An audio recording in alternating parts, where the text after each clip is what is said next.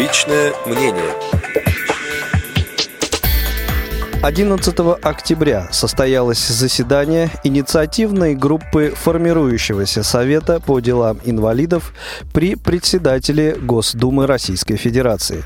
Специально для Радио ВОЗ идею создания данного совета прокомментировал депутат Государственной Думы Российской Федерации, вице-президент ВОЗ Олег Смолин. Как вероятно помнят слушатели Радио ВОЗ, 15 сентября в первом выступлении на пленарном заседании Госдумы в осеннюю сессию я поднял вопрос о создании при председателе Государственной Думы специального совета по делам инвалидов.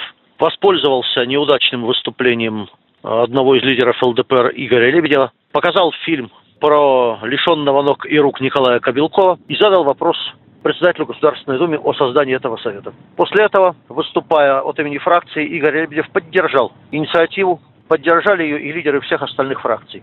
В итоге 11 октября состоялось заседание инициативной группы по формированию такого совета. Вячеслав Володин не только дал согласие на создание совета, но и согласился его лично возглавить. Заместителем председателя совета будет председатель комитета по труду и социальной политике Ярослав Нилов.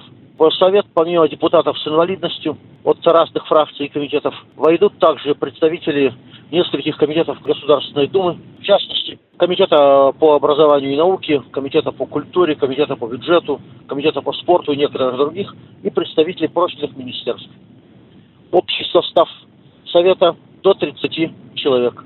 Надеюсь, что вы получили еще одну площадку для продвижения наших интересов.